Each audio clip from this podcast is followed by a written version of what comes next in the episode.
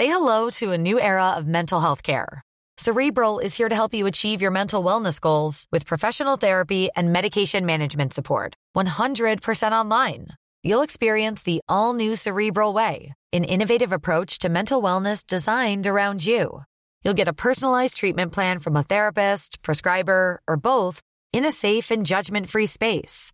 Your cerebral therapist or prescriber will outline a customized plan with clear milestones along the way so you can get to feeling your best. With Cerebral, you're not alone in your mental health journey. We're here to empower you to live a fulfilling life. So take that first step towards a brighter future and sign up today at cerebral.com slash podcast and use code ACasts to get 15% off your first month. Offer only valid on monthly plans. Other exclusions may apply. Offer ends July 31st, 2024. See site for details.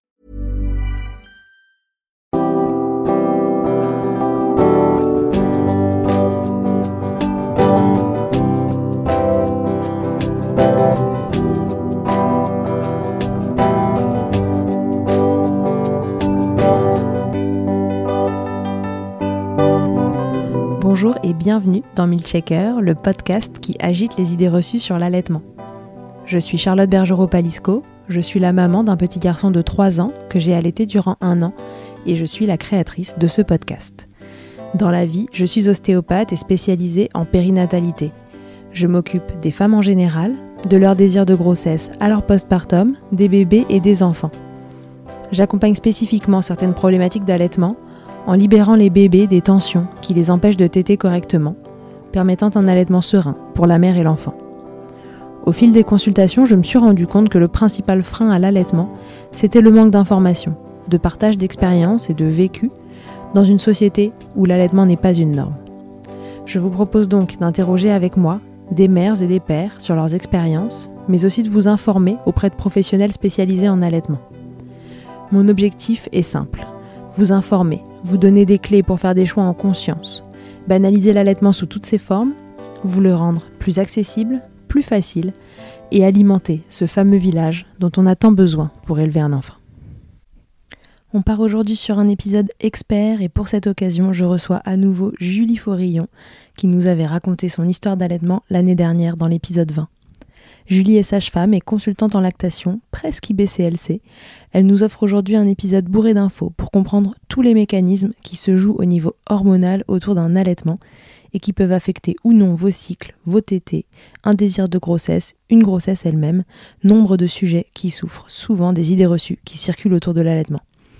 On parlera donc allaitement et syndrome prémenstruel, méthode de contraception MAMA, on reviendra sur les mécanismes qui expliquent les douleurs que Rachel a ressenties dans l'épisode précédent, on parlera allaitement et désir de grossesse, procréation médicalement assistée, grossesse, aversion à l'allaitement, mais aussi réflexe d'éjection dysphorique. Non, ce n'est pas un gros mot, mais je ne vous souhaite pas non plus d'en connaître les effets.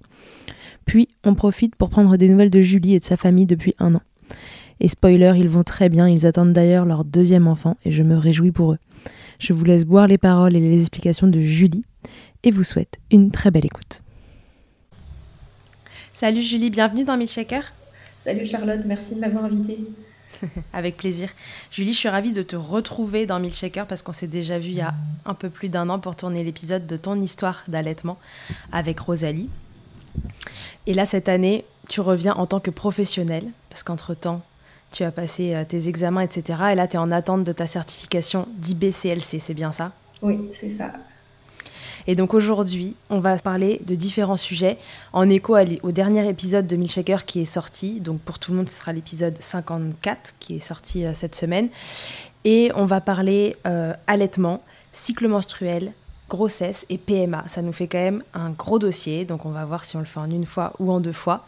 Mais en tout cas, on va essayer de répondre à toutes vos questions, toutes celles qu'on a imaginées et puis toutes celles que vous vous êtes posées et que vous nous avez posées dans les stories, pour essayer de voir et voilà qui tient quoi, comment ça fonctionne, comment ces trois éléments sont connectés. Et pour commencer, Julie, je crois que tu voulais nous rappeler un peu de physiologie pour qu'on comprenne pourquoi on traite ces trois sujets en même temps. Alors, on va traiter aujourd'hui effectivement du cycle menstruel, de la grossesse, de l'allaitement et de la PMA euh, ensemble, parce que tous ces événements de la vie d'une femme sont reliés par les, hormones qui régissent ces phénomènes, en fait. Euh, tout, tout est dépendant des, hormones féminines. Donc on va parler progestérone, œstrogène, prolactine. et en fait, chacune de ces hormones a une influence à la fois sur les ovaires et l'utérus donc en ce qui concerne la fertilité, le cycle menstruel et la grossesse, mais aussi sur les seins et donc l'allaitement. Alors, est-ce que tu peux nous réexpliquer justement rapidement le, rôle de ces trois hormones Donc, prolactine, progestérone et œstrogène. Ouais. Euh, alors, au niveau du développement des seins, euh, on va commencer par ça, parce que le, lien entre tout ça, c'est l'allaitement, euh, et c'est le sujet principal pour Milkshaker. Euh, les, seins d'une femme commencent à se développer in quand elle est encore dans le ventre de sa mère. Euh, et euh, il y a déjà des prémices de ce que seront euh, les glandes mammaires qui se mettent en place. Et ensuite, il y a un blocage à la naissance puis une croissance qui est indifférente qu'on soit une femme ou un homme. C'est juste une, croissance physique, en fait, sans différenciation particulière de la glande mammaire. Et euh, avec l'arrivée de euh, l'adolescence et donc euh, cycle, des premiers cycles menstruels, le, sein va commencer à chaque cycle une phase de développement et de différenciation qui va préparer les seins à un futur allaitement, puis à chaque fin de cycle régresser un tout petit peu. La glande mammaire, en fait, elle va faire des pousses comme ça à chaque cycle, un peu plus à chaque fois, et puis, euh, si le cycle ne se conclut pas par une grossesse, la glande involuera un peu jusqu'au prochain cycle. Euh, et puis, euh, les seins vont entamer leur maturation finale, en fait, avec la grossesse et l'arrivée d'un enfant qui sera potentiellement à nourrir après la naissance.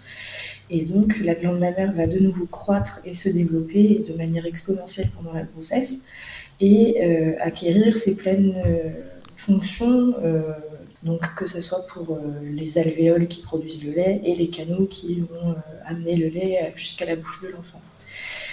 Et au cours des cycles menstruels, en fait, on est soumis à plusieurs hormones, donc les œstrogènes et la progestérone en fonction de la phase du cycle. La première partie du cycle, grosso modo, jusqu'à jusqu'à l'ovulation, on est surtout sous influence œstrogénique. Et ces oestrogènes euh, vont favoriser euh, le, développement de récepteurs sur les seins à la progestérone et aussi euh, sur l'utérus. L'œstrogène permet aussi de fabriquer un follicule qui deviendra potentiellement un nouveau site et un œuf fécondé s'il y a des rapports sexuels. Puis il va y avoir l'ovulation. Cet ovocyte va être émis par l'ovaire et euh, commence alors la phase lutéale, où à la fois l'endomètre, donc l'utérus, mais aussi les seins vont se préparer pour une éventuelle grossesse. Donc euh, là, on est sous l'influence de la progestérone. L'endomètre va se développer pour pouvoir euh, offrir un nid douillet à l'embryon qui pourra être fabriqué éventuellement, et aussi développer les seins pour une éventuelle lactation future. Donc croissance, développement, et tout ça, ça, ça commence avant l'apparition des règles et après l'ovulation. Et euh, la progestérone, elle a aussi un effet de vasodilatation au niveau des seins pour euh, augmenter euh, le, volume sanguin et le développement de toutes ces cellules qui ont besoin de, de grandir. Et donc, ça augmente la sensibilité des mamelons, grosso modo. Voilà, c'est comme ça qu'on va faire le lien avec la première partie, euh, en gros, de, notre interview.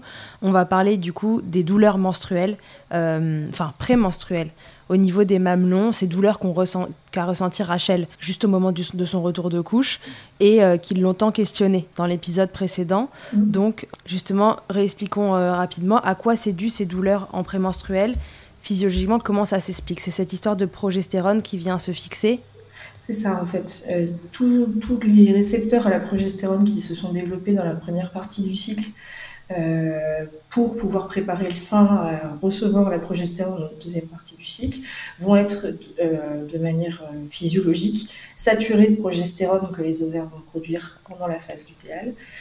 Et toutes les cellules du sein et du mamelon vont venir se développer et croître et acquérir une différenciation encore plus importante qu'au cycle précédent pour pouvoir permettre une future lactation s'il y a grossesse et implantation d'un embryon. Et la progestérone a cet effet d'une de croissance, ce qui peut être douloureux, et en plus d'augmenter la, la, circulation sanguine au niveau local tout autour du sein et plus particulièrement autour du mamelon parce que c'est très vascularisé. Et c'est cette sensation, euh, enfin, c'est toutes ces transformations locales au niveau du sein qui sont très euh, sensibles, voire douloureuses pour certaines femmes, parce que, euh, en fait, le, sein se prépare à la lactation, il y a beaucoup plus de sang et ça fait mal. Ouais, ok. Moi, je pensais que Enfin, franchement, j'en avais pas entendu parler de ces douleurs avant d'écouter l'épisode de, enfin, d'écouter l'épisode, avant d'enregistrer l'épisode avec Rachel. Et je me suis rendu compte en faisant le sondage là sur Instagram que finalement c'était quand même assez fréquent. Je crois qu'on allait sur du 30% quand même euh, qui avaient déjà ressenti ces douleurs. Oui, alors le, syndrome prémenstruel en lui-même euh, est très courant chez toutes les femmes. Et parmi euh, le syndrome prémenstruel, il y a aussi euh, les douleurs de sein et de mamelon. Alors, on n'a pas trop de chiffres sur les douleurs euh, spécifiques du mamelon, mais on sait qu'il y a environ 7 femmes sur 10 qui se plaignent de douleurs au niveau des seins de manière cyclique en fonction de leur, leur cycle menstruel. Donc c'est assez énorme. Euh, ça peut être à la fois juste une sensibilité ou, euh, au frottement, ou, euh, etc. Ou ça peut être une thermosensibilité, le moindre choc chaud-froid. Ou, et ça peut être exacerbé aussi avec l'allaitement parce que le mamelon va venir être étiré et très sollicité pendant les tétés, en plus de la sensibilité qui peut déjà être présente à cause du cycle en fait. Ouais, ce qui rend la chose finalement assez classique, même si elle est très gênante oui. C'est triste parce que ça arrive à beaucoup de femmes, mais euh, malheureusement, c'est plutôt euh, courant. Ok. Quel est le lien, euh, s'il y en a un, entre ces douleurs en prémenstruel et les douleurs que les femmes décrivent pendant la grossesse? Souvent, les femmes disent que pendant la grossesse, les mamelons sont devenus douloureux, etc. Est-ce que c'est le même mécanisme qui se cache derrière ou pas? Oui, c'est exactement le mécanisme euh, hormonal dû à la progestérone. Euh, comme ce qu'on a vu avec la période pré, pré-menstruelle, la phase lutéale du cycle, il y a beaucoup de progestérone, il y a une augmentation. S'il n'y a pas de grossesse en cours, la progestérone, juste avant les règles, redescend et en général, on commence à avoir un soulagement au niveau des seins et des mamelons euh, soit avec l'apparition des règles, soit dans les 24-48 heures qui suivent. Mhm. Soit il y a une grossesse qui s'implante et ce taux de progestérone il reste euh, élevé, voire il augmente euh, pour pouvoir favoriser l'anidation de l'embryon et le maintien de la grossesse progestérone, c'est la progestation, en fait, c'est l'hormone de la grossesse qui fait que euh, cette sensibilité va être maintenue et accrue, euh, surtout pendant le premier trimestre. Mais il y a des femmes qui expérimentent ces, sensibilités, voire douleurs, toute la grossesse et jusqu'à jusqu'à l'accouchement. Ouais, ok. Oui, et donc c'est de ces douleurs-là que naissent les aversions à l'allaitement dont on parle euh, pendant la grossesse. C'est effectivement dû à ce mécanisme aussi, c'est que la douleur peut parfois dépasser euh, ce qui est euh, raisonnablement acceptable et supportable par les femmes. Et effectivement, ça peut donner lieu, s'il y a allaitement pendant toute une grossesse, de, de tétés qui sont très difficiles à vivre et d'aversions qui peuvent se mettre en place. Ok, on en reparlera après pendant la grossesse de ces aversions. Est-ce qu'il y a des pathologies qui sont un terrain, des pathologies ou des situations qui sont des terrains favorisants pour que ces douleurs-là apparaissent? Dans le cas de Rachel, tu vois, il y a un syndrome des ovaires polykystiques. Dans les questions que j'ai reçues, il y, a une, euh, y a une dame qui m'a dit Moi, j'ai eu, des, eu des douleurs comme ça à partir du moment où j'ai posé mon stérilet en cuivre. Et la gynéco lui avait dit que, c'était, euh, que le stérilet en cuivre euh, exacerbait ces situations-là et euh, c'était pareil, au premier jour des règles, tout s'arrêtait. Il y a une relation très étroite entre certaines pathologies des ovaires, de l'utérus, comme le SOPK ou, ou même l'endométriose, avec tout ce qui est fertilité et, éventuellement recours à la PMA. Ça n'a pas vraiment de lien forcément avec la sensibilité mamelonnaire. Ça peut avoir un lien par contre avec la production de lait. chez les femmes qui sont touchées par ces pathologies. Par contre, on peut difficilement comprendre comment il pourrait y avoir un lien entre le, enfin, à part avoir un problème de production de progestérone. Euh, par exemple, le SOPK, c'est plutôt le problème œstrogénique. Euh, l'endométriose, c'est une douleur qui est provoquée euh, par de l'endomètre qui se retrouve ailleurs que dans l'utérus et qui saigne dans des endroits qui ne sont pas censés être faits pour recevoir du sang. et tout ça, c'est lié au cycle, effectivement, et à la fertilité, mais pour le coup, ça n'a pas vraiment de lien avec, avec la sensibilité des mamelons et les douleurs au sein. Non, c'est au petit bonheur la chance, peu importe un peu le terrain sur lequel euh, on est. C'est ça. Et concernant le stérilet au cuivre? Alors je pense que concernant un stérilet hormonal, donc euh, qui lui est un stérilet à la progestérone, là ça pourrait s'expliquer.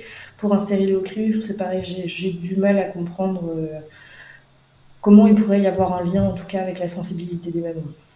Si on les a ressentis une fois, ces douleurs, est-ce que ça va se reproduire à chaque cycle?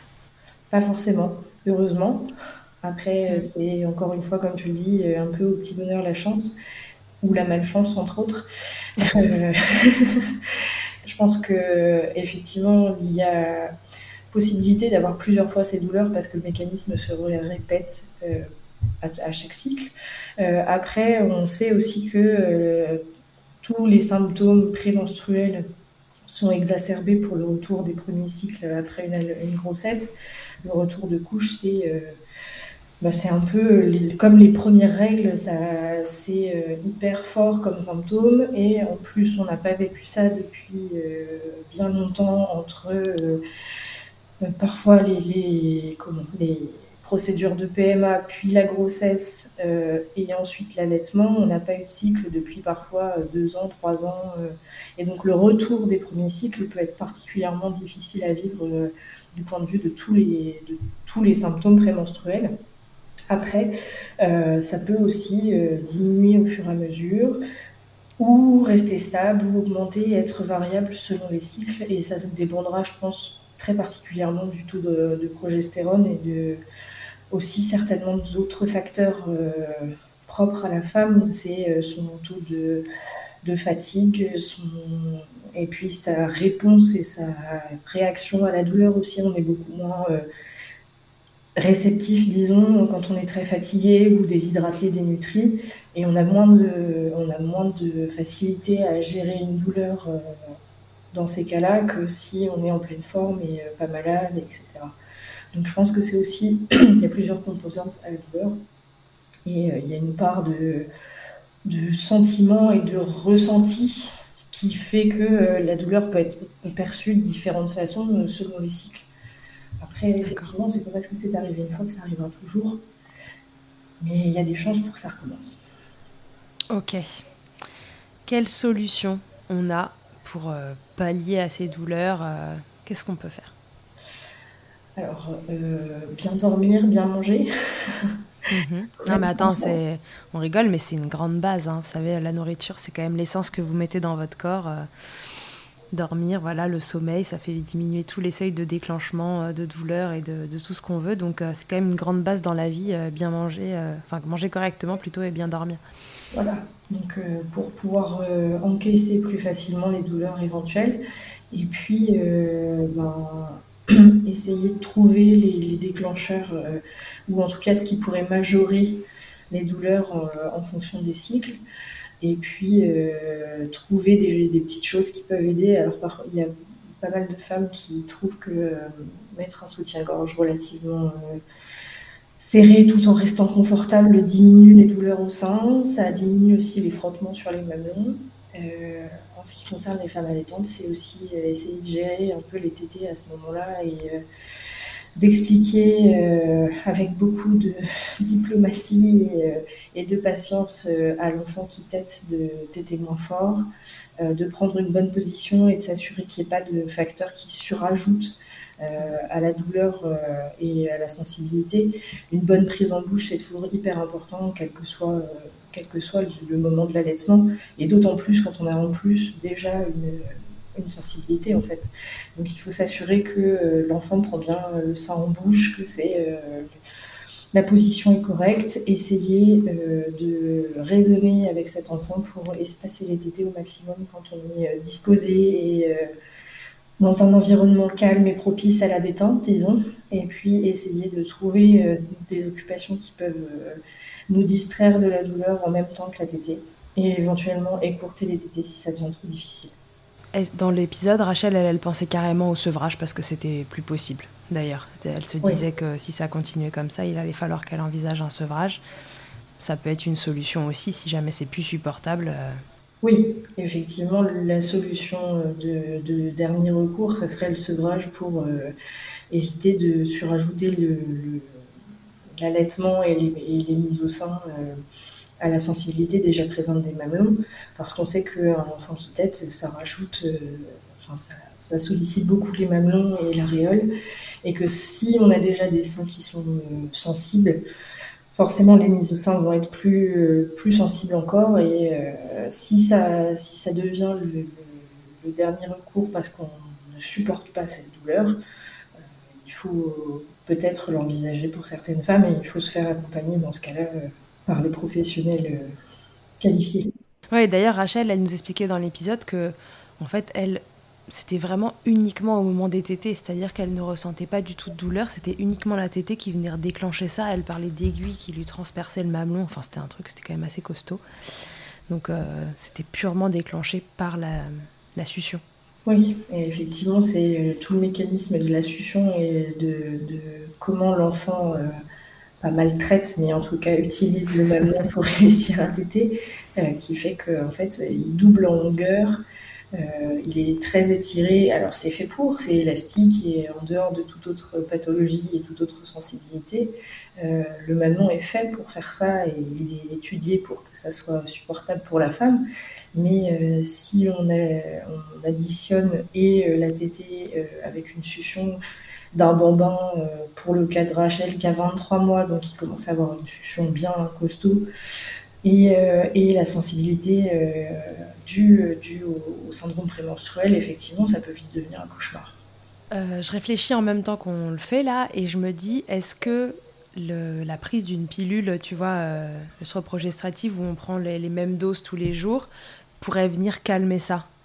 Bah alors, effectivement, euh, au niveau euh, hormonal, pour avoir des cycles qui soient euh, artificiels et d'avoir un taux de progestérone constant, une contraception progestative plutôt parce que c'est plus, plus, compatible avec l'allaitement, peut faire en sorte que, effectivement, les, cycles, même si on arrive à avoir des règles ce sont ce qu'on appelle des fausses règles, c'est euh, les règles anniversaires, c'est euh, mm. provoqué par euh, la chute des hormones et l'arrêt de, la, de, la, de la pilule. Mais effectivement, une pilule purement, enfin une micropilule du coup purement progestative avec des doses constantes de progestérone pourrait faire en sorte que n'y ait pas ce pic de progestérone qui arrive juste avant les règles et qui est très douloureux et euh, qui peut euh, rendre les mamelons euh, très sensibles. Oui, donc ça, ça peut être une solution s'il n'y a pas de désir de grossesse, évidemment, parce que sinon, c'est pas une bonne idée de prendre une pilule. Oui, si, dans, le, dans le cas de patientes qui ne sont pas en désir de grossesse, comme peut l'être Rachel dans son cas, ça peut être une solution alternative au sevrage de prendre, de prendre des, des, doses de progestérone un peu tout le temps et de, de, de s'assurer de l'absence d'un pic. Ouais, ok. Ok, très bien. Est-ce qu'on s'est tout dit sur ces douleurs euh, du mamelon? En prémenstruel pendant l'allaitement Je pense que oui. On a un peu fait le tour. Euh, parfait, ça va nous faire le lien du coup entre le désir de grossesse et l'allaitement. Donc là, encore une fois, ce n'est pas une bonne idée de prendre la pilule si, vous avez un désir de grossesse, mais jusque-là, je ne devrais pas prendre euh, quoi que ce soit à qui que ce soit. Euh, alors, désir de grossesse et allaitement, est-ce qu'on peut revenir sur l'effet contraceptif de l'allaitement, justement, la méthode MAMA, etc. Est-ce que tu peux nous réexpliquer tout ça? Oui, bien sûr. Euh, alors, euh, pour commencer sur l'effet euh, contraceptif de l'allaitement, en fait, l'allaitement est maintenu et la production de lait est maintenue grâce à une hormone qui s'appelle la prolactine, qui permet, qui permet de produire du lait en continu pendant la lactation. Et cette prolactine, elle vient bloquer euh, l'ovulation en fait. Elle a un effet euh, qui euh, est bloquant sur tout l'axe de régulation des ovaires et depuis l'hypophyse, donc ça commence dans le cerveau, jusque sur les ovaires et en fait elle bloque l'ovulation et c'est comme ça qu'on a c'est comme ça qu'on a une protection naturelle par rapport à la grossesse si on ne désire pas tomber enceinte. Euh, et c'est euh, sur ce blocage de l'ovulation qu'est basée la fameuse méthode MAMA. Et donc, il faut savoir que MAMA, alors tout le monde connaît l'acronyme, mais MAMA, c'est à la fois méthode de l'allaitement maternel et de l'aménorrhée. Aménorrhée, ça veut dire absence de règles. Donc, de ça, euh, de ce nom découlent aussi les critères dans lesquels il faut rentrer pour être sûr que cette méthode soit efficace.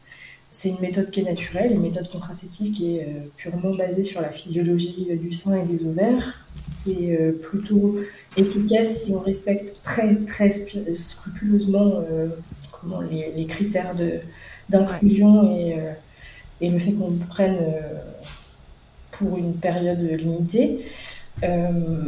C'est euh, une période, c'est une méthode qui est un peu décriée parce qu'il y a beaucoup de gens qui s'essayent à cette méthode-là mais qui respectent pas vraiment les critères et qui donc obtiennent des grossesses qui sont pas forcément programmées. Mm. Mais euh, il, y a des, il y, a des choses bien particulières à, respecter. Donc, entre autres, euh, c'est pour ça que je voulais rappeler qu'il y avait une composante aménorrhée dans l'acronyme MAMA, c'est qu'il faut qu'on n'ait pas encore eu de retour de couche. Si on a déjà eu un retour de couche, euh, la méthode MAMA, elle n'est pas effective et on peut pas. Mais oui, mais j'y oui, pensais pas. Ça me semblait évident, mais bien sûr, c'est hyper important de le rappeler parce que si vous avez déjà eu un retour de couche, euh, trop tard, quoi. C'est ça, parce que euh, physiologiquement parlant, en fait, le retour de couche, est, donc pour celles qui ne sauraient pas, le retour des premières règles après un, un accouchement, mais avant le retour des premières règles, on a une première ovulation. Et donc, on n'est pas fertile avant d'avoir. Euh, alors qu'on n'a pas encore eu ces règles, et finalement, elles arrivent ensuite. Et donc. Euh, c'est le fameux piège euh, du retour de couche. pardon. Me concernant, j'appelle ça un piège, mais peut-être que d'autres ne l'appellent pas piège du tout. Mais ce sont ces bébés, entre guillemets, retour de couche, de, ben, en fait, les règles sont jamais arrivées et bah parce que l'ovulation, elle arrive avant, les règles. on a quand même eu une grossesse qui est arrivée aussi. Euh, donc ça, c'est hyper important. Euh, sachant que les saignements qu'on peut avoir dans les, dans les 6 à 8 semaines qui suivent l'accouchement ne sont pas considérés comme étant un retour de couche et que c'est physiologique de saigner après avoir euh, accouché. Bien sûr. il faut ensuite que le bébé qui est allaité ait moins de 6 mois. Donc cette méthode-là, elle a une courte durée pour être pleinement efficace. Mhm. Après, on reverra ensuite que Parfois, euh, on sort un peu des critères, mais qu'on peut quand même ne pas avoir de règles. Euh, il faut que l'allaitement euh, soit exclusif et jour et nuit, donc il ne faut pas que l'enfant reçoive de compléments ou d'autres alimentations. Un enfant qui est diversifié, ça ne marche pas. et un enfant qui est en allaitement mixte, ça ne fonctionne pas non plus. Et euh, idéalement, il faudrait euh, en gros euh, moins de 4 heures le jour et moins de 6 heures la nuit entre deux tétés. Et moins de 6 heures la nuit, ok. Ouais. Et ce qui ferait en gros un rythme de tété entre 6 à 10 par jour. Donc il faut que tous ces critères-là soient réunis et qu'ils soient scrupuleusement respectés pour pouvoir avoir une méthode contraceptive efficace. Sûre. Et c'est sûr, euh, c'est sûr comme la pilule. C'est quoi le comment ça s'appelle le l'indice de Pearl. Euh, alors l'indice de Pearl pour euh, une pilule combinée stroprogestative, c'est environ 0,3 je crois, donc 0,3 chance sur 100 de tomber enceinte malgré la pilule. Toujours euh, dans le cadre où on prend la pilule correctement, sans perturbation, sans changement d'horaire, etc. C'est toujours en respectant scrupuleusement les, prescriptions, parce que si on la prend n'importe comment, effectivement, elle est moins efficace aussi. Euh, alors que la MAMA, si c'est scrupuleusement appliqué à la lettre, c'est 0,5, je crois. Ok, donc c'est quand même, si c'est bien appliqué encore une fois, relativement sûr. Oui. très sûr même. Oui, Quasiment aussi sûr qu'une pilule. Oui, c'est plus sûr qu'un stérilé, par exemple. L'indice de Pearl pour un stérilé, c'est 2, euh, je crois. Euh, donc, euh, mais en effet, effectivement, il faut que la mama, elle soit vraiment appliquée à la lettre. Si on sort de ces critères-là, est-ce que c'est possible d'être quand même toujours protégé C'est-à-dire que, je vais donner mon exemple, allez, partons du mien. Moi, j'ai allaité Andrea pendant un an pas du tout en respectant euh, les trucs de mama parce que euh, il a dormi, j'ai eu la chance assez tôt, à 4 mois il faisait des nuits de 12 heures. Bon, typiquement, je n'aurais pas pu considérer ça comme une contraception, mais mon retour de couche, il est arrivé après, enfin genre 6 semaines après la dernière tétée. Tu vois, donc... Euh, oui, c'est assez fréquent d'avoir des retours de couche très tardifs tout dépend en fait des femmes. C'est chaque histoire est particulière et chaque euh, couple mère-enfant est, particulier. Et il y a des patientes qui vont, euh, dès qu'elles vont sortir un tout petit peu des clous au niveau de la méthode MAMA, euh, avoir une ovulation de qualité, avoir une fertilité au top et un retour de couche d'emblée. Et puis il y a des patientes qui vont avoir des retours de couche encore plus tardifs, malgré euh, le fait qu'elle ne soit plus dans les critères euh, de la MAMA. Et je, peux citer aussi mon exemple avec Rosalie. J'ai eu mon retour de couche au bout de 15 ou 16 mois.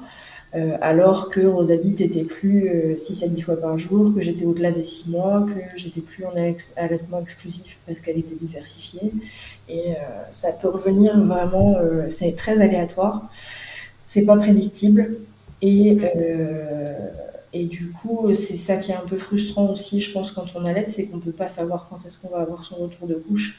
Et parfois, malheureusement, comme ça peut être le cas, je pense, pour certaines, devoir faire le choix euh, entre son projet d'allaitement euh, exclusif à la demande et euh, son projet d'une nouvelle grossesse. Ouais, donc voilà, ça c'est les critères à respecter de la mama. Je vous les remettrai dans un post pour que ce soit noté noir sur blanc quelque part. En gros, vous pouvez être protégé plus longtemps que ça, mais on peut pas être sûr. Et encore une fois, l'ovulation arrive avant les règles, donc euh, le fait de ne pas avoir eu de règles ne vous protège pas de, de la prochaine grossesse. C'est ça. Donc libre à vous de prendre vos responsabilités. Mais ne comptez pas sur l'allaitement en toutes circonstances pour vous protéger. Euh, donc du coup, si je veux avoir un bébé alors que j'allaite encore, bon déjà, est-ce que c'est possible? Oui, ça on a compris. Oui, oui. Ça c'est la première chose qu'est-ce que je dois faire si ce désir de grossesse, ben voilà, euh, on a envie que ça arrive maintenant, mais euh, on allait toujours, et donc du coup on a envie d'avoir un retour de couche. Qu'est-ce que je peux mettre en place? Est-ce qu'il faut que j'espace les tétés? Qu'est-ce que je peux faire?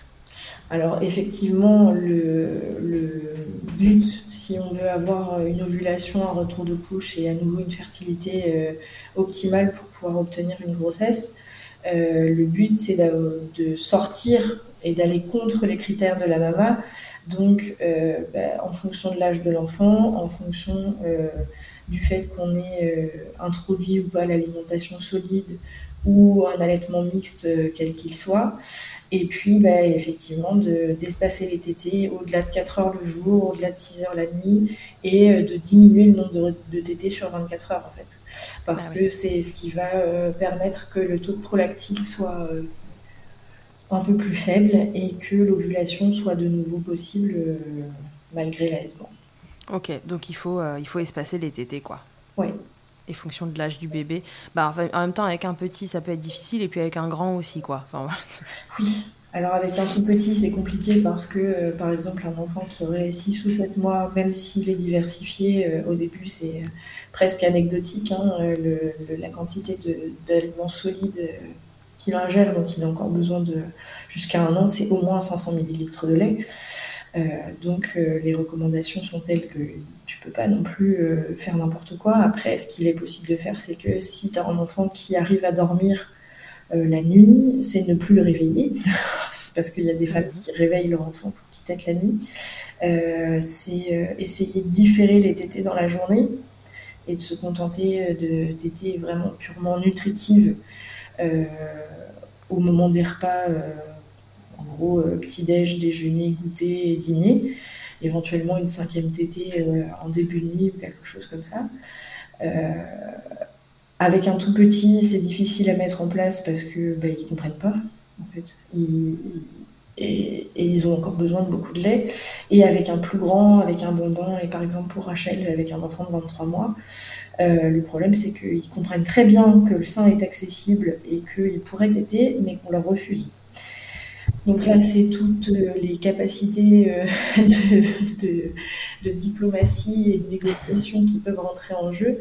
C'est d'essayer de faire comprendre à un enfant qui a toujours euh, pu téter à, à la demande, en fait, euh, qu'il va falloir euh, diminuer un peu les tétés, d'une parce que ça fait mal à maman, ou parce qu'il y a un désir de grossesse, ou euh, pour toute autre raison, s'il y a une envie de sevrage partiel aussi, ou complet. Et effectivement, d'essayer de, négocier pour que les tétés soient, par exemple, à heure fixe, ou décalés, ou seulement dans certains contextes. Donc, par exemple, bah, à partir de maintenant, on va éviter de téter la nuit, ou à partir de maintenant, euh, les tétés, ça sera euh, que après les repas, ou alors ça sera euh, que pour le dodo, etc. Et d'essayer comme ça de mettre en place au fur et à mesure. Après, ça, je ne vous cache pas que ça peut être un peu galère. Hein, ouais. Alors, en pleine période d'opposition normale de l'enfant, tu viens peu quelque chose avec lequel il ne va pas être du tout d'accord, clairement. Euh, mais euh, c'est un peu le seul moyen, effectivement, de, permettre à l'ovulation de revenir et au cycle de se réinstaller. Ouais, et là, du coup, je vous renvoie vers l'épisode 31 que j'avais fait avec Céline Bourganeuf, qui est euh, spécifique sur le sevrage du petit, du plus grand, complet, incomplet, nocturne, tout ce que vous voulez, et vous y trouverez pas mal d'informations si c'est un sujet qui vous intéresse.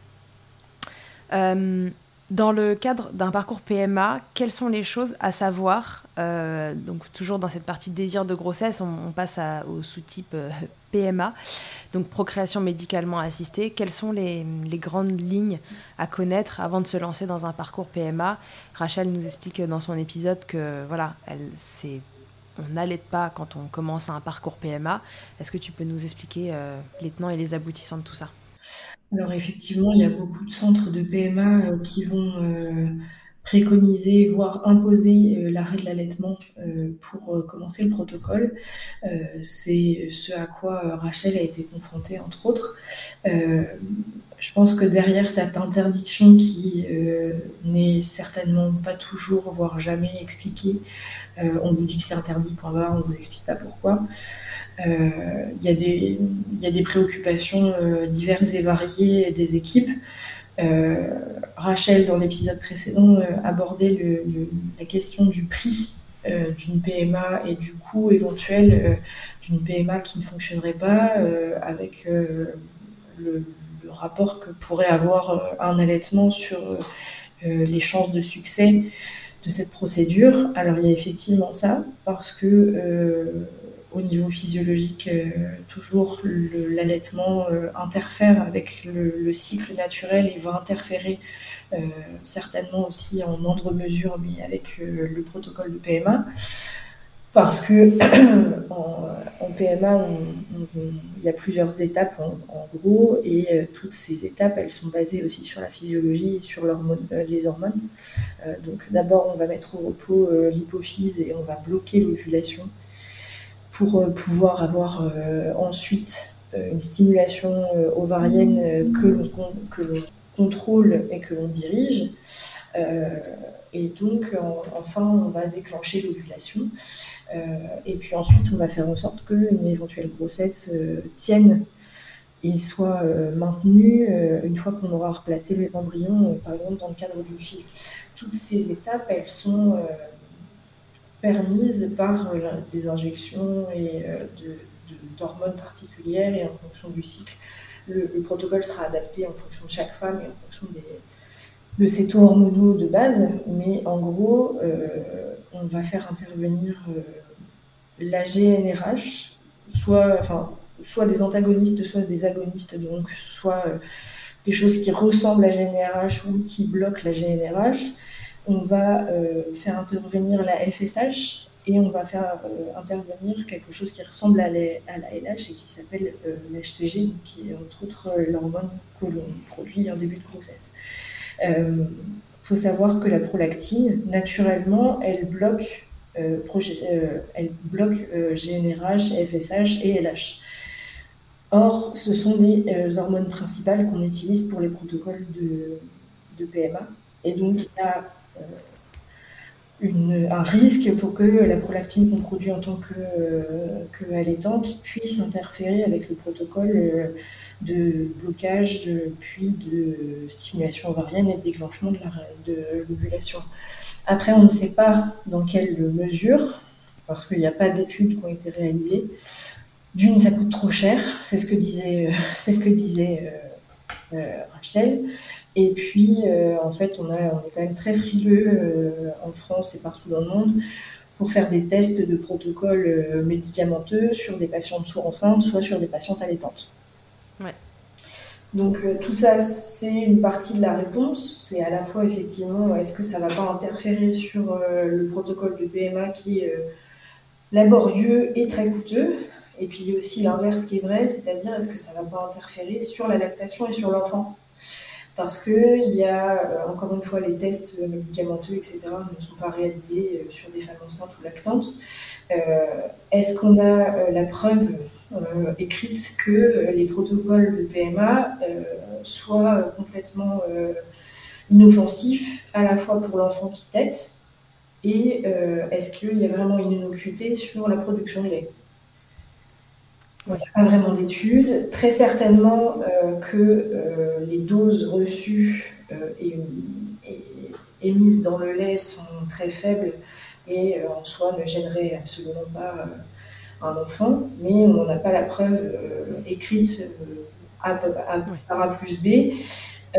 et donc, le principe de précaution voudrait qu'on évite d'exposer un enfant à ce genre de de traitement, quoi. De traitement, par précaution. Et puis, euh, on n'a aucune idée aussi de ce que ça peut faire effectivement sur la production de lait, étant donné que euh, les hormones qu'on va injecter à une femme euh, qui a un protocole de PMA et la prolactine qui permet le maintien de la, production de lait sont bah, antagonistes en fait. Ouais, ouais, c'est ça. Ce sont des hormones qui sont antagonistes, qui normalement se régulent l'une l'autre. C'est-à-dire qu'il y en a beaucoup d'une, il y en a moins de l'autre, et il y en a beaucoup de l'autre, il y en a moins de l'une. Donc si vous venez interférer dans ce processus-là, ça peut être un problème dans un sens comme dans l'autre, quoi, finalement. Exactement. On ne sait pas dans quelle proportion, encore une fois, parce qu'on ne fait pas d'études sur ces populations-là. C'est des populations euh, qui sont, euh, comment dire, euh, précieuses. Exactement. et, et, donc, du coup, on ne vient pas trop faire d'études sur elles, mais dans le de la compréhension qu'on a de ces mécanismes-là, on préfère euh, pas trop y toucher, quoi. Voilà.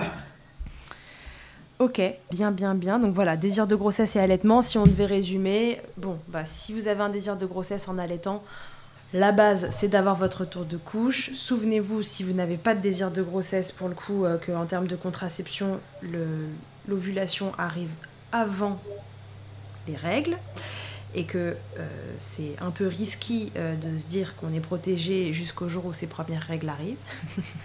c'est ça. Voilà, après prenez encore une fois vos responsabilités. Et donc si vous voulez que ça arrive et que votre tour de couche n'est pas encore arrivé et que vous voulez le déclencher, bah, le jeu c'est de euh, diminuer le nombre de TT pour sortir des critères au maximum de la méthode MAMA, fonction de à quel point vous êtes pressé, etc. On vous laisse faire votre tambouille et voir euh, comment vous voulez opérer euh, des, des, TT différés, euh, un sevrage si c'est nécessaire, complet, incomplet. Voilà, et là, vous pouvez retrouver d'autres infos dans, dans différents épisodes. Maintenant que j'ai eu ce désir de grossesse, que j'ai différé ou pas les tétés, ou que juste j'ai un bébé qui est arrivé un peu surprise, mais qu'en tout cas, je suis enceinte, alors une des grandes idées reçues qui circulent sur l'allaitement et la grossesse, c'est le risque de fausse couche. Alors là, bah, d'ailleurs, ça fait un peu partie des raisons pour lesquelles ils sont frileux en PMA. Oui, aussi. Euh, alors voilà, bah, voilà ma question. Quid du risque de fausse couche, Julie S'il te plaît, aide-nous à euh, on va d'abord partir sur, sur le contexte où tout est facile et où la femme concernée qui est enceinte n'a jamais eu de problème à la, avant euh, de fausses couches ou euh, de problèmes de ce type-là, euh, et que donc elle est à bas risque de, reproduire une fausse couche, il n'y a pas plus de risque de fausse couche en allaitant. Gros scoop. J'aime ce scoop. tout comme une patiente qui a jamais eu une menace d'accouchement prématuré ou d'accouchement prématuré n'est pas plus à risque d'accoucher avant la date si elle est Deuxième grosse coupe. Parce que. Euh, Maintenant, il faut que tu nous expliques les scoops. Alors, pourquoi Encore une fois, c'est euh, une, alchimie et un équilibre hormonal qui, euh, qui fait que, en fait, l'utérus, c'est un muscle qui répond à l'ocytocine, qui est une des hormones aussi de l'allaitement. et l'ocytocine parce que euh, ensuite de couche et après l'accouchement euh, permet à la fois l'éjection du lait mais aussi la contraction de l'utérus pour euh, permettre son involution et diminuer les risques de saignement accrus juste après l'accouchement. On a beaucoup pensé que l'allaitement pouvait faire contracter l'utérus en dehors de ce contexte postpartum immédiat et donc soit déclencher une fausse couche, euh, parce que euh, l'utérus en fait contracterait et expulserait l'embryon ou le fœtus euh, qui, est, qui est installé, ou favoriserait un accouchement prématuré en donnant des contractions avant l'heure en dehors, encore une fois, je reprécise, c'est en dehors de tout contexte particulier, d'antécédents euh, particuliers par rapport aux fausses couches, aux accouchements prématurés ou euh, dans le cadre, par exemple, d'une rupture prématurée des membranes. voilà, dans ces cas-là, on prendra des précautions. Peut-être même que c'est inutile, on n'en sait rien, mais dans, dans ces cas-là, en tout cas, on prendra plus de précautions. Et... Je reviendrai là-dessus, effectivement, mais quand tout va bien, que c'est une grossesse normale et qu'il n'y a pas d'antécédents particuliers, euh, ce fameux muscle qui est l'utérus et qui euh, répond à l'ocytocine, euh, il va avoir des récepteurs à l'ocytocine, puisque c'est toujours une question de récepteurs et de liaison entre le, récepteur et l'hormone concernée.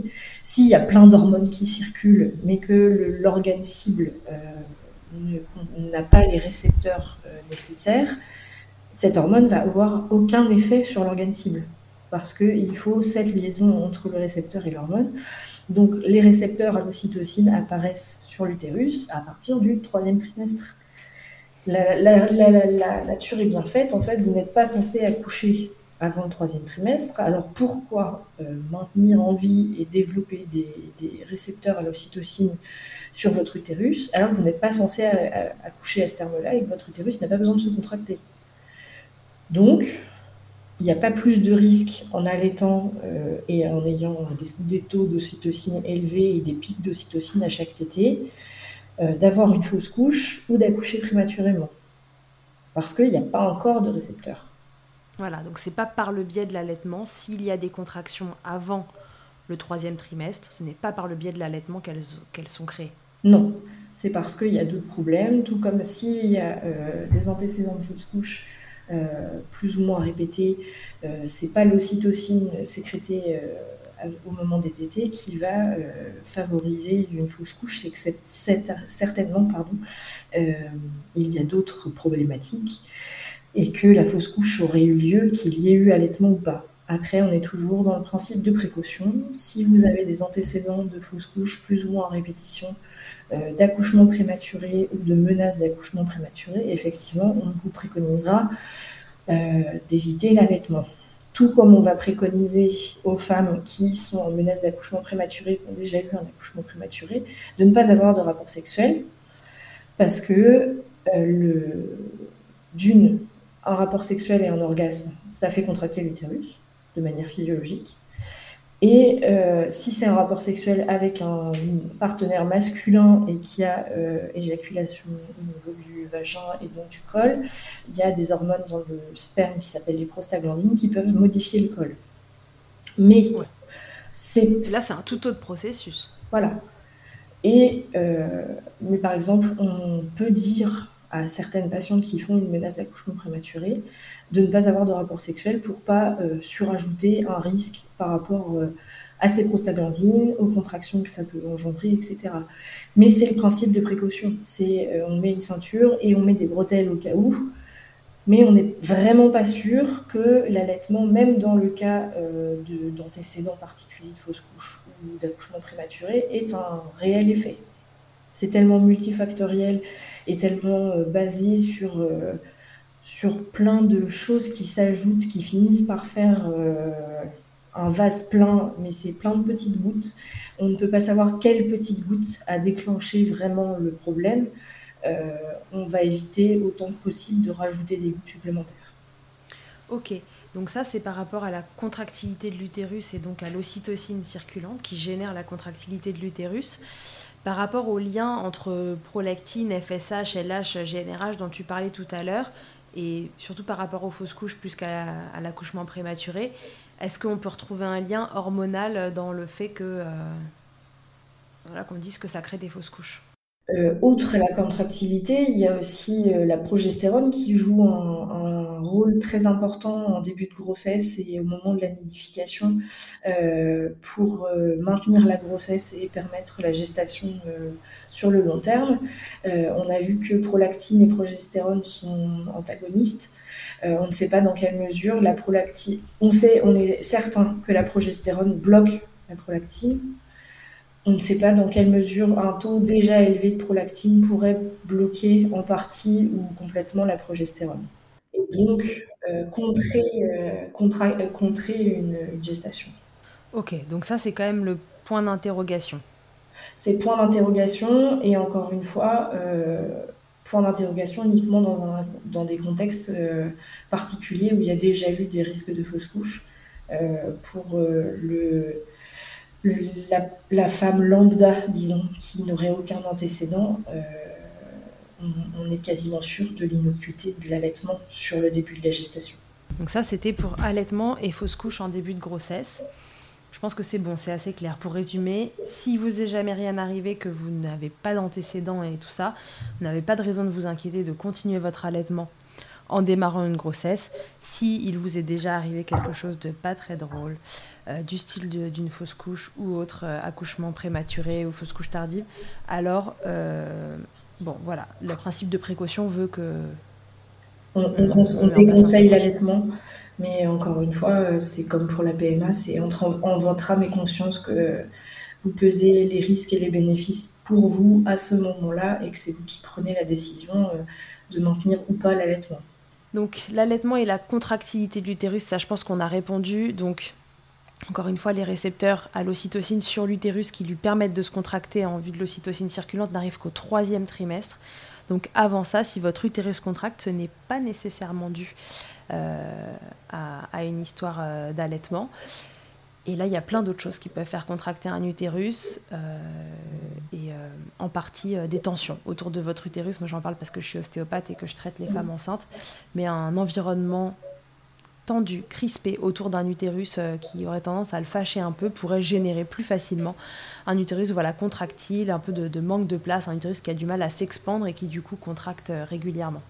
Est-ce qu'il y a autre chose que tu veux rajouter là-dessus, Julie? euh, Je pense qu'on a fait le tour. Effectivement, il y a une L'utérus est, maintenu et suspendu dans l'abdomen par différents ligaments qui sont reliés euh, soit à d'autres organes, et, soit au bassin. Et effectivement, ces ligaments, euh, comme tous les ligaments du corps, euh, peuvent être fâchés, disons, par des tensions qui peuvent être soit symétriques, soit asymétriques. Et, et toutes ces tensions-là autour de l'utérus peuvent euh, défavoriser par exemple une position du bébé optimale pour un accouchement voix basse, peuvent euh, aussi euh, amener une contractilité anormale et désagréable de l'utérus.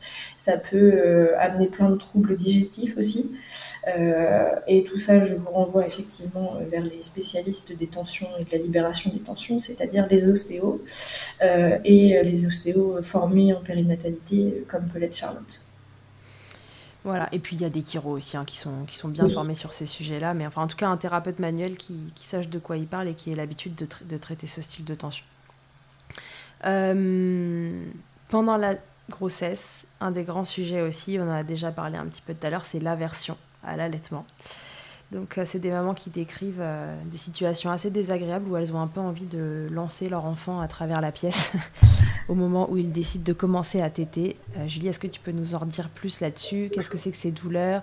Est-ce qu'on a parlé des chiffres sur savoir combien de femmes décrivent ça? Est-ce qu'il y a un aspect psychologique aussi à prendre en compte? Raconte-nous. Alors, il y a plusieurs, il y a plusieurs plusieurs phénomènes à distinguer. Euh, il y a, y a, comme peut l'avoir expérimenté Rachel, euh, juste entre, entre gros guillemets, parce que c'est déjà très handicapant, euh, des douleurs au niveau des mamelons qui sont dues, comme on l'a vu, au taux de progestérone avec la grossesse. et ça peut aller crescendo jusqu'à une aversion complète de l'allaitement, où là, c'est une réponse physique incontrôlable euh, au TT. Euh, encore une fois, euh, les causes sont pas très bien connues. Il y a peu de chiffres parce qu'il y a beaucoup de femmes qui se sentent jugées et qui se sentent bah, clairement folles d'avoir ce genre de sentiment pendant les tétés. Tout comme la dépression du postpartum, c'est grandement sous-diagnostiqué parce qu'il y a beaucoup de femmes qui n'en parlent pas, de peur d'être jugées et mal jugées. Et euh, du coup, on n'a pas beaucoup de chiffres euh, sur, euh, sur ces phénomènes-là. entre le. il y a d'autres phénomènes un peu physiques, physiologiques qui peuvent concerner la TT. Il y a donc la simple, entre guillemets, douleur mamelonnaire qui fait que la TT est difficile à, à, supporter. Il y a ce qu'on appelle aussi le réflexe d'éjection dysphorique qui peut avoir lieu pendant la grossesse, mais qui peut avoir lieu en dehors complètement de la grossesse et à n'importe quel moment de l'allaitement. Euh, là encore. Tu peux nous réexpliquer ce que c'est euh, le réflexe d'éjection dysphorique? Oui, bien sûr. Euh, le, en fait, c'est pas forcément pendant toute la tétée, mais principalement au moment du réflexe d'éjection, donc souvent le premier et, et ensuite, parce qu'il y a plusieurs pics d'éjection et plusieurs réflexes d'éjection au cours d'une tétée ces réflexes d'éjection, ils sont régis euh, par l'ocytocine, qui est pulsatile et qui va, euh, au moment où elle est émise en pic, euh, faire contracter les cellules qui sont autour des alvéoles pour éjecter le lait vers la bouche du bébé. Et on a un début de réponse par rapport à ce réflexe d'éjection dysphorique. C'est que les pics d'ocytocine pourraient engendrer une chute brutale de la dopamine, qui est en gros l'hormone du bonheur et du bien-être. Et euh, avec cette chute brutale de la dopamine, euh, des sensations euh, de mal-être, de dépression éclair, de, de, même parfois de pensées suicidaires, juste au moment du réflexe d'éjection, et de patients qui se sentent déprimés et au, plus, au fond du fond, juste à ce moment-là. C'est très passager, c'est très intermittent mais euh, ça peut être complètement euh, déstabilisant parce que euh, on, nous vend, on nous vend la tétée avec l'ocytocine comme étant le comble du bien-être et du bonheur parce que l'ocytocine c'est l'hormone de l'amour et de l'attachement. les patientes, encore une fois, qui font face à ce genre de, phénomène sont complètement paumées parce qu'elles ne savent pas que ça peut exister. Elles sont aussi apeuré de se dire mais je suis pas normale, qu'est-ce qui se passe? C'est quand même hyper violent comme euh, sentiment. Et euh, je fais lien aussi avec euh, l'épisode de l'année dernière et les comment les phobies d'impulsion. C'est des choses dont on se dit il faut pas parler, on va me prendre pour une folle, etc. Et c'est très dur à gérer en fait. Là, ça se, pour le réflexe d'éjection dysphorique, ça se concentre au moment du réflexe d'éjection. Le reste de la tétée se passe plutôt bien. Donc c'est vraiment pulsatile et intermittent. Et puis encore le niveau euh, au-dessus, disons, euh, en termes de, de, symptômes et de, ressentis. Euh, on arrive à l'aversion et on parle de aversion-agitation due à l'allaitement. Parce que effectivement, c'est tellement physique euh, comme, euh, comme sentiment et comme manifestation que ça peut aller de la simple envie de se gratter un peu partout, la peau qui démange sur tout le corps, à des sentiments de haine envers son bébé, d'envie de le repousser, de lui faire mal, de, et d'arrêter à tout prix la tétée en fait. Et je crois entre autres que tu as fait un, enregistrement euh, avec euh, Clémence, euh, qui, elle, a été victime d'aversion et qui a continué malgré tout à allaiter. Et ça peut être très violent comme sentiment. C'est effectivement, ça peut venir juste des picotements sur tout le corps. Ça peut être des pensées très négatives envers l'allaitement, envers l'enfant, envers la tétée et de devoir absolument stopper. Et puis, euh, euh, il y a des grosses manifestations euh, physiques. On parle de bouffées de chaleur, de, sentiments d'angoisse, de, tachycardie, donc des palpitations cardiaques. c'est, hyper violent. Encore une fois, on n'a pas tous les tenants et les aboutissants au niveau des causes. Il y a une part d'une certainement physique et physiologique certainement dû à la prise en bouche et euh, peut-être lié aussi à la, baisse de la dopamine comme pour le réflexe d'éjection, mais qui durerait pour, euh, le coup toute la, toute la tétée. Et puis, il y a certainement aussi euh, des composantes psychologiques derrière. Il y a quelques toutes petites études qui ont été conduites sur des patients qui étaient victimes d'aversion. Et qui avaient dans leurs antécédents des abus sexuels ou des histoires euh, autour de leur poitrine déjà difficiles et qui, euh, avec l'allaitement, en fait, ça se révélait et ça s'exacerbait. Et euh, donc, c'est vraiment, encore une fois, multifactoriel et on n'a pas vraiment de réponse. On a quelques aides possibles pour améliorer les choses et permettre de continuer l'allaitement, mais encore une fois, ça demande une grosse force morale de poursuivre l'allaitement et de malgré une aversion qui s'installe. Et on a pendant la, pendant la, grossesse des patients qui décrivent une aversion qui s'installe alors que ce n'était pas le cas avant. Donc comme pour, euh, pour les douleurs en prémenstruel, il faut s'assurer déjà euh, que la prise en bouche du bébé est optimale et vraiment euh, au top pour éviter de surajouter une douleur qui pourrait être due, enfin une douleur mécanique en fait, à une mauvaise prise en bouche. Et puis euh, essayer de se distraire, euh, d'occuper son esprit avec autre chose pendant la tétée pour euh, ben, ne plus se fixer que sur ses sentiments négatifs et essayer de contrer un peu l'effet répulsif de la tétée, donc être sur son portable, discuter, chanter, penser à ce qu'on va faire le lendemain, voilà, chanter, je ne sais quoi. Après, c'est vraiment très ponctuel et ça peut ne pas fonctionner. Euh, mais euh, et puis après, il y a toujours l'histoire du sevrage qui est possible, effectivement. Et c'est pour ça que euh, pendant la grossesse, il y a aussi beaucoup d'enfants qui sont sevrés parce que les mamans ne supportent plus les tétés et les mises au sein. Ouais, donc c'est vraiment quelque chose qui peut arriver pendant la grossesse ou complètement en dehors d'un contexte de grossesse. Et d'ailleurs, c'est le cas de, Clémence, là, dont tu parlais dans l'épisode 17, je crois. Euh, elle, il n'y avait pas de grossesse suivante, mais euh, y a une aversion qui s'est mise en place finalement assez tôt et euh, qui ne l'a jamais vraiment quittée. C'est ça, ça peut arriver à n'importe quel moment et à n'importe quelle étape de, de, votre histoire d'allaitement. Et dans ces cas-là, en parler et partager avec d'autres femmes qui en sont elles aussi à ce point-là peut aider parce que on n'a que des traitements très symptomatiques et euh, des petites aides qui peuvent améliorer les choses, mais on ne comprend pas encore suffisamment bien le, mécanisme complet pour être euh, totalement efficace et pouvoir soulager ces patients-là. Ouais, ce qui est sûr, c'est que pendant la grossesse, encore une fois, par ce taux de progestérone qui est élevé parce que c'est l'hormone de la grossesse qui permet le maintien de la gestation, on se dit que ça crée un facteur de plus qui vient rendre les tétons plus sensibles. Oui, exactement. Ok, donc si vous êtes euh, dans ce cas-là et que vous êtes sujette à une aversion à l'allaitement, eh bien, un peu comme dans pas mal de situations, voyez ce qui est supportable, pas supportable, n'hésitez pas à en parler.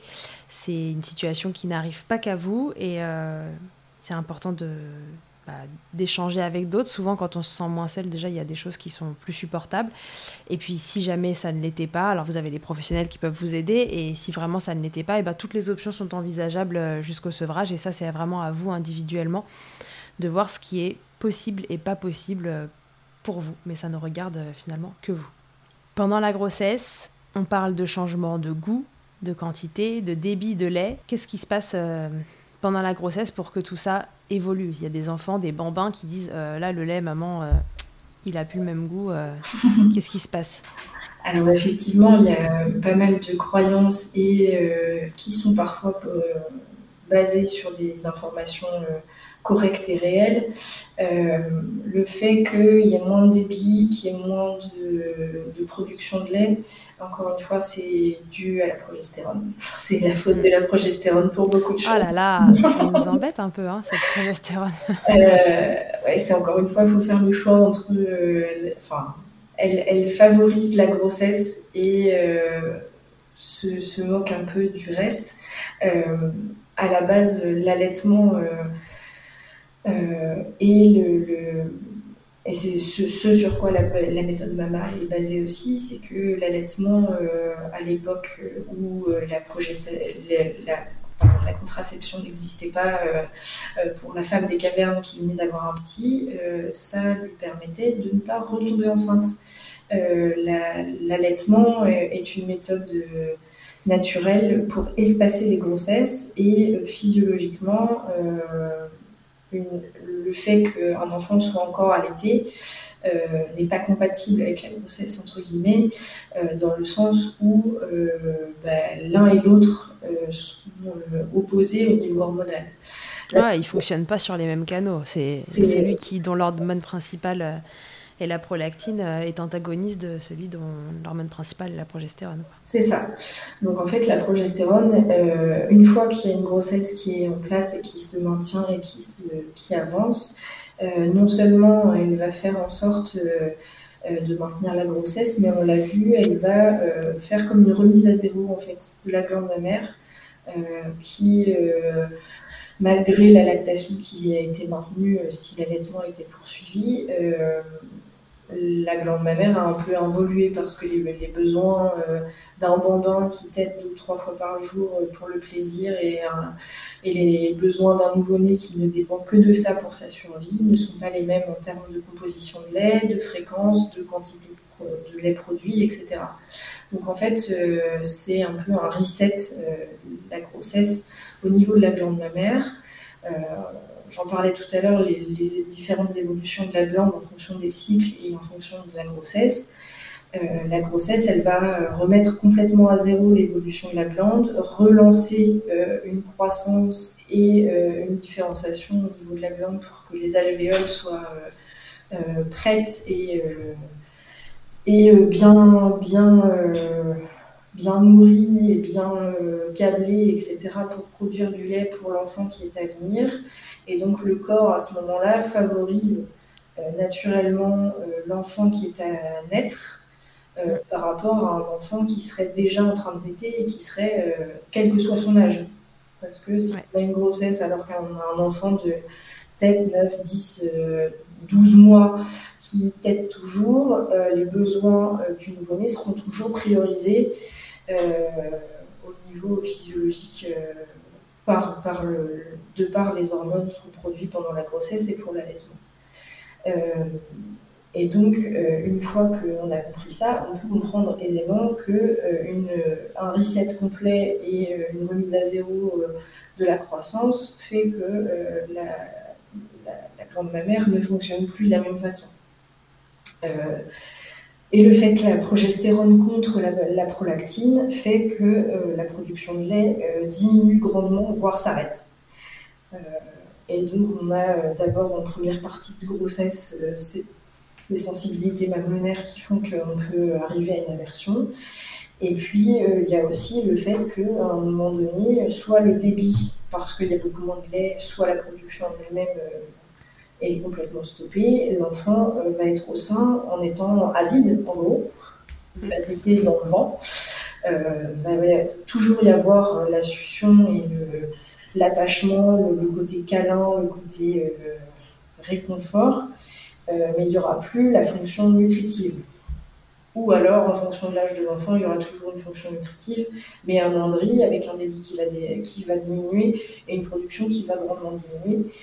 Et donc, ça peut donner lieu euh, à des douleurs supplémentaires, ça peut donner lieu à euh, des difficultés de compréhension entre la mère et l'enfant parce que euh, l'enfant qui tète va s'énerver en fait. Il va dire C'est quoi ce bazar J'ai plus ce que je veux au sein quand je tète, ça vient plus comme avant, va être plus agressif au sein. ou alors il y a des bambins qui vont surtout rien dire en disant si je dis que j'ai plus de lait, je vais plus avoir le droit de téter, donc je ne vais pas le dire. Et je vais continuer à faire comme si de rien n'était. Euh, donc euh, toute cette partie euh, de développement et de croissance de la, glande, ça arrive surtout sur le premier trimestre et jusqu'à environ 20-22 semaines d'aménorrhée, où techniquement là la glande est en gros prête à produire du lait. Et attendra la fin euh, de grossesse et euh, la fin des gros taux de progestérone pour se mettre en route et euh, donner, commencer à produire du lait avec la naissance de l'enfant, quel que soit le terme. Et ensuite, il y a aussi toute la phase préparatoire de l'allaitement où naturellement les seins vont commencer à produire les éléments du lait sans avoir tous les éléments encore une fois, parce que la progestérone bloque la prolactine et c'est elle qui va lancer la production vraiment de lait mature. Mais on va commencer à produire du colostrum. C'est comme ça que euh, certaines femmes se rendent compte en cours de grossesse qu'elles ont des fuites, elles ont des pertes. Euh, on peut avoir du colostrum qui, euh, qui perle déjà, et c'est pour ça qu'à n'importe quel terme, quel que soit le terme de naissance de l'enfant, les femmes à la naissance ont plus ou moins de colostrum et qui sera adapté, encore une fois, à l'âge de l'enfant. Et ça, c'est une toute autre histoire, mais c'est la magie de l'allaitement. Euh, et donc, en fait, euh, le colostrum, vu qu'il n'y a pas de prolactine qui peut être efficace sur la glande et euh, permettre la synthèse de lactose, qui est le sucre principal du lait, la glande va produire du lait, mais qui ne sera pas du lait mature, qui sera du colostrum, qui sera beaucoup plus salé, donc changement de goût, et euh, possible dégoût par le bambin qui se retrouve d'un lait plutôt sucré euh, et gras à un lait plutôt euh, protéiné et salé en fait. Donc il y en a qui vont encore une fois ne pas s'en faire et accepter tout à fait ce changement en disant encore une fois, si peut-être je dis que c'est pas très bon, on va arrêter tout court les tétés. Et puis il y a des enfants qui vont clairement dire non mais moi je veux plus téter, c'est pas bon quoi. Et c'est comme ça qu'il y a des enfants qui se sèvrent tout seuls et qui arrêtent de téter pendant les grossesses parce que bah, ils se retrouvent avec du colostrum à téter et euh, ça leur plaît pas. Éventuellement avec une reprise après la naissance ou pas. Et c'est comme ça aussi qu'il y a des enfants qui annoncent euh, oui. les grossesses. Exactement dès le plus jeune âge, euh, méfiez-vous. Enfin, il n'y a pas que ça pour qu'un bébé se détourne du sein, mais ça peut être une option d'un bébé euh, qui se détourne, même pas un bambin. Qui a moins d'appétit pour le sein et qui, euh, et qui ne veut plus t'aider. Il peut peut-être vous annoncer une bonne nouvelle. Oui. donc voilà, le goût, etc. Il y a une question qui était souvent revenue dans les questions qu'on m'a posées dans les boîtes à questions c'était... Euh, bah, en fait, il y a déjà répondu. J'y reviens juste pour que ce soit clair parce que la question, elle est revenue, je pense, une bonne dizaine de fois. Est-ce que c'est normal d'avoir moins de lait à l'approche des règles Oui. Pendant les menstruations? Tout comme c'est normal d'avoir moins de lait pendant la grossesse. Encore une fois, la faute de la progestérone. Encore une fois. Encore et toujours la progestérone qui est la meilleure ennemie de la prolactine. Euh, et qui, euh, contrant la prolactine et ses effets sur la glande mammaire, euh, diminue la production. Ok. bien, bien, bien. Écoute, je pense qu'on a répondu à tout. Hein. Est-ce qu'il y a des contre-indications à allaiter pendant la grossesse, en dehors de ce qu'on a dit tout à l'heure, de ce, ces contextes où il y a déjà eu euh, des fausses couches, où il y a déjà eu des menaces d'accouchement prématuré ou des accouchements prématurés, en dehors de ça, est-ce qu'il y a une contre-indication quelconque à allaiter pendant la grossesse? Pas du tout. C'est que votre ressenti et éventuellement le ressenti de votre enfant à l'été qui peut vous guider dans ces cas-là sur le fait que vous continuiez à l'été ou pas. Ok, très bien. Il y avait une autre question qui m'avait interpellée dans celle que j'avais reçue dans la boîte à questions.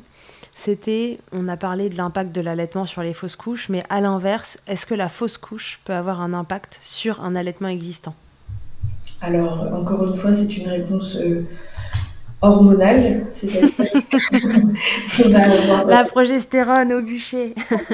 c'est un peu ça, c'est que euh, une fois qu'une grossesse est implantée, il y a tout un mécanisme hormonal qui se met en route et un nouvel équilibre qui est créé, euh, et euh, qui va avoir un impact sur l'allaitement. Euh, quand la grossesse s'arrête, que ça soit une grossesse au tout début ou une grossesse qui s'arrête prématurément ou une grossesse qui s'arrête à terme, tant qu'il y a arrêt de la grossesse et donc expulsion du placenta ou de ses prémices, euh, l'équilibre hormonal change de nouveau. Et donc, euh, on voit bien, euh, par exemple, alors c'est le cas pour une grossesse menée à terme, une fois que le placenta est sorti du corps et que donc la progestérone arrête d'être produite, la prolactine qui était dans les starting blocks prend le relais et lance une production de lait. On n'allait pas d'ailleurs, c'est d'ailleurs pour ça que les femmes qui n'allaitent pas ont quand même euh, une montée de lait. Euh, et donc c'est à ce moment-là la prolactine qui prend le relais. Euh, si on accouche prématurément, c'est la même chose et c'est la composition du lait qui va changer. si on fait une fausse couche tardive ou une fausse couche précoce et que la grossesse s'est arrêtée malheureusement avant d'être menée à terme, on n'aura pas forcément de mise en place de lactation comme on peut l'avoir pour un accouchement prématuré parce que comme je vous ai dit tout à l'heure, le, sein est prêt à, lacter vers 20, euh, disons jusqu'à 24-26 semaines d'aménorrhée. Donc on n'aura pas forcément une montée de lait, mais ça peut quand même être le cas. Mais on aura à nouveau une redistribution et un rééquilibre à trouver au niveau hormonal, et donc ça peut avoir un impact sur l'allaitement. Ça peut, euh, tout comme les règles, euh, l'ovulation ont un impact sur l'allaitement et la production de lait. Euh, tout cet équilibre très euh, subtil d'hormones est chamboulé euh, au moment d'une fausse couche et, et, donc ça peut avoir un impact sur, sur la production et sur, et sur, sur l'allaitement en général. Ok. Ouais, donc bon voilà, si on devait résumer, votre allaitement, tant qu'il est dans, dans un effet euh, contraceptif pour vous, alors qu'il sort de la méthode Mama ou pas, mais tant qu'en fait il est stable, euh, il va pas se passer grand-chose de nouveau. Mais dès lors que les hormones se remettent en route, que ce soit pour des cycles, donc avec le premier retour de couche et d'autres cycles après, que ce soit pour une grossesse et tout ce qui peut être attenant à une grossesse, ça peut euh, mettre le bazar dans ce qui était stable avant. C'est ça, exactement. Ok. Bon, bah écoute, je pense que là... C'était intense. on a dit beaucoup de choses. Euh, j'espère que ça vous aura aidé, qu'on a répondu à vos questions. Euh, s'il y a quelque chose évidemment qui n'est pas clair, venez nous le dire en commentaire et on, essaiera de répondre à tout ça d'une façon différente. Et voilà, merci beaucoup Julie d'avoir répondu à toutes ces questions. C'était un, euh, un gros boulot là ces trois sujets différents, mais je trouve qu'ils allaient bien ensemble. Et puis voilà, comme à chaque fois, on revient sur cette histoire de progestérone. C'était bien, ça faisait le lien entre les différents sujets. Donc voilà, euh, à bas la progestérone euh, pour l'allaitement, euh, c'est pas une copine, mais, si elle est là, alors et qu'elle vous produit des effets indésirables sur votre allaitement, encore une fois, décidez de vous en accommoder ou non, libre à vous de, de voir ce qui est supportable pour votre quotidien. Merci encore Julie d'avoir accepté de répondre à toutes ces questions de Milkshaker. Et merci à toi de m'avoir invité. Et puis bah, pour écouter Julie, bah, ça se passe dans cet épisode, ça c'est fait. Et puis ça se passe dans l'épisode 20 qui a été euh, tourné il y a un peu plus d'un an. Je vous en reparlerai bientôt euh, en story. Mais en tout cas, voilà, vous avez euh, accès à son histoire à elle qui est super intéressante et je me souviens très émouvante. Parce qu'on parle d'allaitement et de dépression du postpartum et comment toi ça t'avait aidé à traverser cette période-là. Donc je vous invite à l'écouter. Merci. Comment tu vas d'ailleurs? Ça va. en même temps? Ça va bien? Oui, ça va, ça va, ça va. Euh, on est un peu sorti euh, du contexte de la dépression postpartum. On a repris une vie euh, normale, entre guillemets, même si c'est pas anormal d'être dépressive. Mais, et l'histoire d'allaitement continue toujours. Rosalie continue d'être allaitée malgré une grossesse qui s'est installée. Euh, qui était euh, désiré et euh, longuement désiré. J'ai moi aussi dû faire face à certains choix par rapport à l'allaitement. Donc on fait le lien avec le sujet d'aujourd'hui. et donc on verra comment l'allaitement se poursuit avec cette suite de grossesse et puis l'arrivée d'un nouveau bébé dans notre famille et au sein. Mm, mm. Tu veux nous raconter comment toi tu as fait du coup pour pour laisser de la place au milieu de cet allaitement à, cette grossesse Alors, euh, j'ai eu un retour de couche euh, assez euh, tardif par rapport à, la naissance de Rosalie, comme je le disais tout à l'heure. J'ai eu mes règles vers 15 ou 16 mois, je pense. j'ai eu quelques cycles qui étaient très irréguliers et puis notamment avec je pense, mon état psychologique euh, et psychique, euh, mais aussi par la prise de médicaments euh, qui ont un effet sur la prolactine, j'ai de nouveau plus eu de cycle. Et donc, il a fallu à un moment donné faire un choix entre l'équilibre obtenu grâce euh, aux médicaments et aux antidépresseurs, euh, l'équilibre aussi trouvé avec Rosalie par rapport à l'allaitement, et puis ce désir d'une seconde grossesse. Euh, donc ça a été parfois difficile de faire face à tout ça, ça a été challengeant de, de, se poser les bonnes questions. Et finalement, euh, en réduisant un peu les doses d'antidépresseurs en accord avec le psychiatre, euh, et en diminuant euh, les, les, TT, en les espaçant et en passant un deal avec ma fille, qui a beaucoup négocié et qui est une, une diplomate de haut vol, on a réussi à retrouver un équilibre dans lequel j'ai je me suis retrouvée, elle s'est retrouvée, on n'a pas mis en danger ma santé mentale tout en maintenant en allaitement ce que je voulais absolument et tout en permettant à mes cycles de revenir. Donc on a trouvé un arrangement euh, avec une tétée au réveil, une tétée au coucher, plus de tétée la nuit et euh, éventuellement une tétée pour la sieste quand on est ensemble.